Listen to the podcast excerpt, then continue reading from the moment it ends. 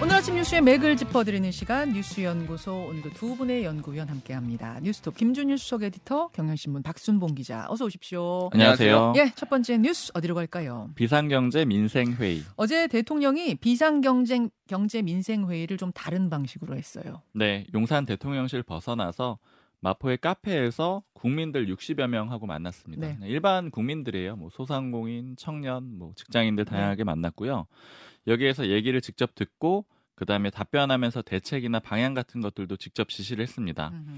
지난번에 서울 강서구청장 보궐선거 패배한 다음에 소통하고 민생 챙기겠다 이런 예고를 했었거든요. 그렇죠. 그러면서 이제 뭐 town hall 방식 여러 가지 방식들을 얘기했었는데 그 예고했던 방식을 실제로 어제 실행을 한 겁니다. 이제 윤 대통령 발언하고 그 상황 좀 인상적인 거 짚어보면은요. 네.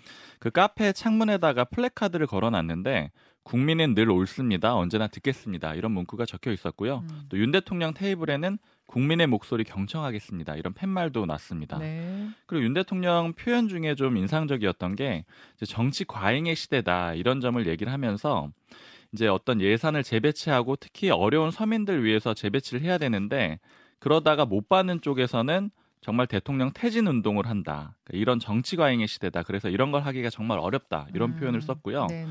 또 비슷한 얘기를 한 가지 더 했는데 어려운 서민들을 두툼하게 지원해주는 해주는 쪽으로 예산을 재배치를 하면은 아우성이다. 음. 내년 선거 때 보자. 아주 탄핵시킨다. 이런 얘기까지 막 나온다. 음. 근데 그래도 이제 자신은 할 것이다. 이런 취지로 또 얘기를 했습니다. 예. 그리고 이렇게 얘기하는 과정에서 카카오와 은행에 대한 윤석열 대통령의 비판도 있었거든요. 음. 개인 택시 기사가 이제 카카오 때문에 힘들다 이런 취지로 얘기를 했더니 윤 대통령이 이렇게 얘기를 합니다.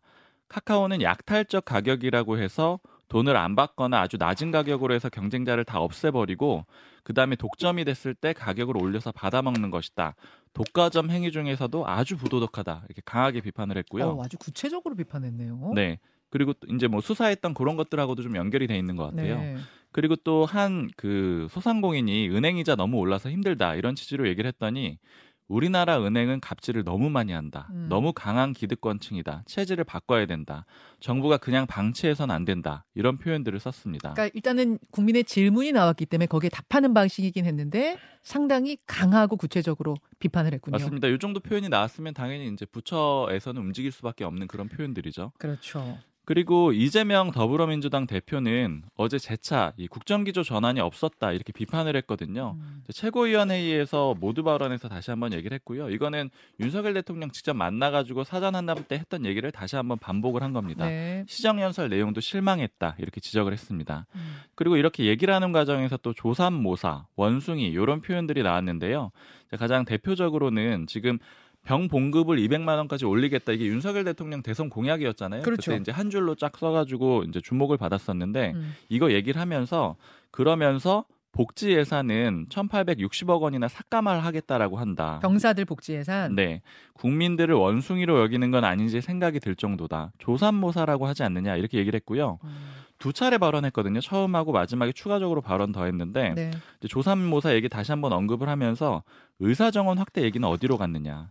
조삼모사보다 더 나쁜 게 빈 음식 접시 내는 거 아니냐. 그러니까 왜 요거 구체적으로 얘기 안 하느냐. 이렇게 다시 한번 반박을 했습니다. 자, 김준일 에디터. 네. 어, 어제 이 장면들은 어떻게 보셨어요? 일단 윤석열 대통령이 이제 민생 행보를 하면서 여기 이제 시민들하고 직접 만나는 town hall meeting 방식으로 네. 이제 한 거 이런 것들이 어떤 뭐 시그널 같은 걸로 좀 보일 수 있을 것 네. 같아요. 여기 왜 이제 마포를 했냐라고 하면은 언론 보도에 따르면은 네.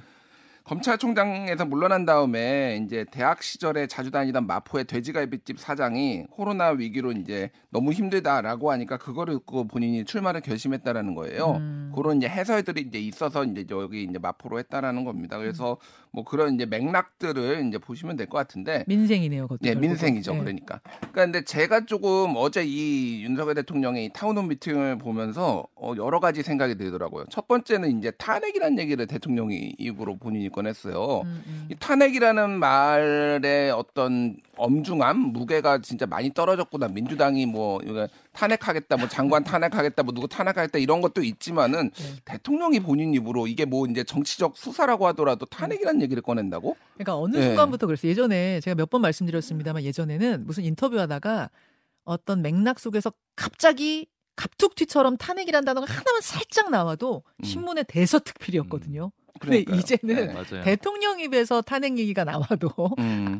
크게 안 다뤄질 만큼 별로 크게 안 좀. 무감각해졌어요. 예, 무감각해졌는데 이게 맞는 거냐? 저는 음. 좀 대통령이 좀 더 정제된 언어로 했으면 좋겠, 좋겠 다라는 생각이 듭니다. 그래서 이게 저는 예, 예전에 노무현 대통령이 취임 초기에 네. 대통령 못 해먹겠다 뭐 이런 느낌도 들더라고요. 그러니까 이게 뭐 음. 정확하게 똑같은 건 아니지만은 말의 무, 대통령의 말의 무게에 대해서 조금 더 대통령 윤석열 대통령이 생각해봤으면 좋겠다라는 거고 이게 그러니까 한마디로 쉽게 얘기를 하면은 당신들이 뭐, 뭐 네, 반대자들이 뭐라고 하든 나는 내가 서민 복지를 위해서는 할 일은 하겠다. 뭐 센캐, 센 캐릭터의 이제 이미지로 좀 주겠다라는 건데 제가 잘 더 이해가 안 된 거는 이 내용이었습니다. 이게 무슨 얘기냐면은 이게 딱 정확하게 이렇게 얘기했어요. 어려운 서민들을 두툼하게 지원해 주는 쪽으로 예산을 재배치하면은 아우성이에요. 아주 탄핵시키겠다 이런 얘기가 나옵니다. 누가 대통령이 서민 예, 뭐 이렇게 복지 예산 늘리는데 탄핵하겠다고 얘기를 했죠?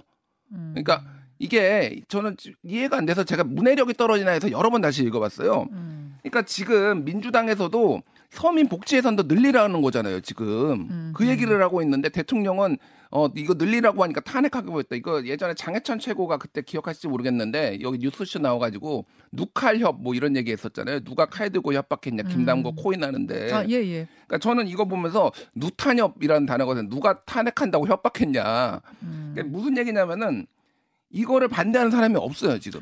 그러니까 아마 그 김용민 의원이 그 전날 시정 연설에서 음. 이제 그만두시죠. 뭐 이렇게 얘기했다고 스스로 SNS에 쓴 거. 음. 그것과 연결시켜서 얘기를 한 건가 이런 생각이 드는데 이제 김용민 의원이 물론 서민들 지원 두툼하게 지원해 주는 거에 대한 아우성으로 얘기한 건 아닙니다만 그렇게 연결되는 건 네, 아닙니다만. 그러니까요. 그러니까 이게 전 비유가 적절하지 않다라는 거죠. 그러면서 이제 긴축 재정을 또 얘기를 해요. 그러니까 이게 전체적으로 보면은 이게 이게 무슨 말인지 잘 정확하게 이 맥락이 매끄럽게 이어지지가 않는 거예요. 그러니까 알겠습니다. 툭툭툭 튀는 뭐 이런 부분들이 있고 민주당 입장에서는 그래서 이제 조금 이제 하루 만에 협치를 이제 서로 하, 하겠다고 하고 하루 만에 이제 좀 센 얘기가 나오는 음. 것도 뭐 정, 정치적으로도 대립각을 세우는 게 맞다라고 하지만은 그러면서 이제 긴축 재정 계속 하겠다라는 거잖아요. 음. 그 부분에 있어서는 우리는 받아들일 수 없다. 지금은 뭐 물가 문제도 있지만은 더 재정 확장 재정을 해야 된다라는 어떤 세계관을 이제 좀 선명하게 보여주기 위해서 이렇게 나왔다고 봐야 될 것 같아요.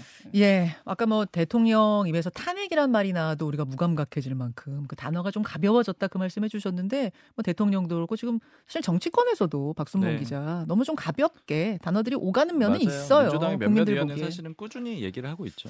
그런 부분들 아쉽다는 거 저는 하면서 다음으로 가죠.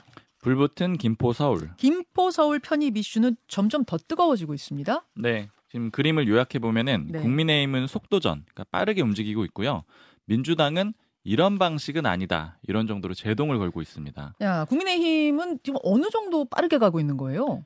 김기현 대표가 이 의제를 던진 게 이번 주 월요일이더라고요. 예. 그런데 오늘 TF를 구성을 하고요. 예. 빠르면 이번 주 내로 특별법을 만들 거거든요. 이번 주 내로. 네, 그러니까 만약에 실제 된다라고 하면 한 주 안에 이 법안 발의까지 다 이뤄지는 그런 상황이 되는 겁니다. 음, 민주당은 제동을 걸고 있는데 그렇다라고 해서 명확히 반대 입장은 아니에요. 예. 그러니까 민주당 입장 요약해 보면 이런 겁니다. 이렇게 큰 얘기, 이렇게 중요한 얘기를 총선 앞두고 갑자기 하는 거 아니다. 음. 그러니까 시기 방식을 좀 문제 삼고 있는 거고요.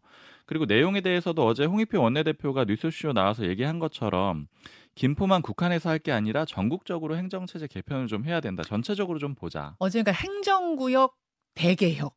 예, 행, 전체 행정구역을 다시 개혁하자라는 화두를 맞받아서 던졌어요, 민주당이. 맞습니다.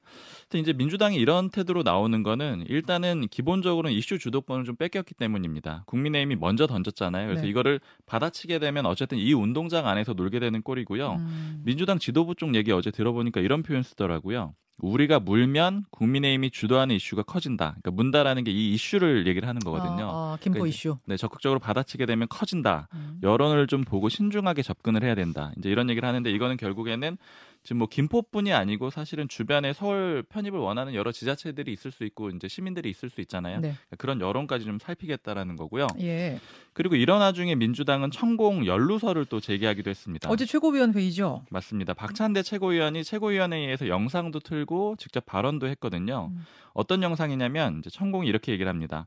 경기도는 서울의 중심의 에너지를 물고 살아가는 데라서 이게 전부 수도 서울로 통폐합해야 된다. 그러니까 이제 구체적으로 보자면은 김포 통합 얘기는 아니고 경기도 전체적으로 서울에 통합이 돼야 된다 이런 얘기입니다. 네. 박 최고위원이 이거 영상 튼 다음에 이해 안 가는 뜬금 발표였다. 윤석열 정부에서 이해하기 어려운 정책 결정할 때마다 등장하는 인물이 천공이다. 이렇게 음. 연루설 제기했고요. 또 민주당 의원들 여럿이 페이스북에 글을 썼어요. 뭐 강득구, 김원희, 신영대 의원 이런 인물들이 썼는데 이제 저는 좀 네 궁금했던 거는 이거 실제 민주당 내부 이런 분위기냐 좀 물어봤는데 물론 음. 이제 뭐 저쪽에서 반박 못할 거다 정치 공세를 쓸 수 있다 이런 주장도 하지만 일부에선 이거 근거도 너무 약하고 지도부에서 할 얘기도 아니고 그다음에 그런 거 주장하면 다른 주장할 때 힘 빠진다 이렇게 음. 좀 반박하는 목소리도 같이 있습니다. 네, 김준 에디터. 예.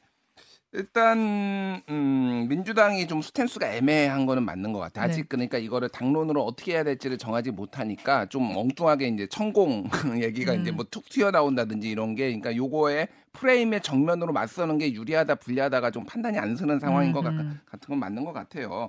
다만 이게 이제 첩첩산중이고 여러 가지 난제가 있는데 첫 번째는 윤석열 대통령이 여러 번 이제 국토 균형 발전론을 얘기를 했거든요. 취임 초반부터 지역 분권 얘기하고 전국토를 잘 쓰는 거 얘기하고 이를테면은 오- 지난해 12월에는 이제 국정 과제 점검회의에서 우동기 대통령 직속 뭐 지방시대 위원장을 연사로 내세워서 뭐 지역 균형 발전을 얘기한다든지 뭐 이런 얘기를 계속 해왔단 말이에요. 네.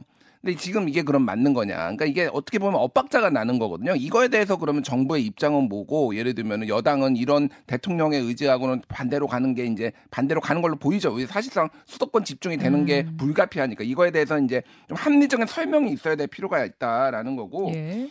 이게 이게, 정부 입법하고 지금 그 의회 입법하고 조금 어, 프로세스가 다르다라고 얘기가 나왔는데 달라요. 어제 이제 여러 언론에서 fact check 기사가 나왔는데 사실상 다르지 않다라는 아, 거예요. 예. 그러니까 의견 청취를 김포시에 주민투표만 하는 게 아니라 서울시하고 경기도하고 사실상 다 해야 된다라는 유권 사실상 유권에서 어. 행안, 행자부나 행안부에서 이렇게 나온 상황이에요. 그러니까 의원 입법으로 하더라도 예. 그러면은 이제 이 방, 이거 얘기했지만 김포시에서는 찬성 기류가 좀 더 높을 수는 있는데 네. 서울시에서 이거를 찬성할까? 음. 왜냐하면은 뭐 이게 도시철도법에 따르면은 여- 그 도시 만드는데 그 철도 만드는데 지금 연장하는 데는 서울로 편입이 되면은 서울에서 60%를 내야 되거든요. 네. 그게 아닐 때는 어 그러니까 다른 서울이 아닐 때는 그러니까 이거는 국가에서 60에서 70%를 내줍니다. 그러니까 음. 서울 시민들의 부담이 이제 늘어나는 게 가시화됐을 때는 이게 부정적 여론이 늘어날 테고 예를 들면 이런 이제 바- 조- 저항, 조세 저항 같은 게 이제 생길 수도 있다라는 거죠. 이게 여러 가지 문- 문제가 있고 여- 예전에 행정 음, 기관은 이제 통합할 때 지자체 통합을 할 때 예, 뭐 통합하거나 이전하려고 할 때 잘 됐던 사례가 어, 선거 때 예, 그거가 있었죠. 그뭐 행정 수도 이전. 예, 예. 그게 이제 충청권에 표를 많이 가져왔는데 이게 약간 표심의 악심, 그러니까 악심을 그러니까 아- 악영향을 준 사례가 있어요. 그게 뭐였냐면은 2009년에 있었던 건데 그때 성주, 광주, 어, 성남, 광주, 하남을 통합하려고 음. 정부가 추진을 했는데 여기에서 성남이 강력하게 반발을 했거든요. 음. 그때 사실은 그래가지고 누가 됐냐 이재명 성남시장이 당선이 됐습니다. 이거 강력하게 반대를 하면서 음. 이게 그래서 반드시 이게 메가톤으로 이렇게 커졌을 때 이게 반드시 여당한테 유리할 것이냐 여러 가지 이제 쟁점들이 나올 수가 있어서 선거 유불리도 좀 알겠습니다. 봐야 될 것 같습니다. 자, 요 이야기는요, 뭐 간단한 이야기가 아니어서 잠시 후에 찬반 양쪽의 의견을 좀 듣고 더 고민해 보죠. 두 분 고맙습니다. 감사합니다.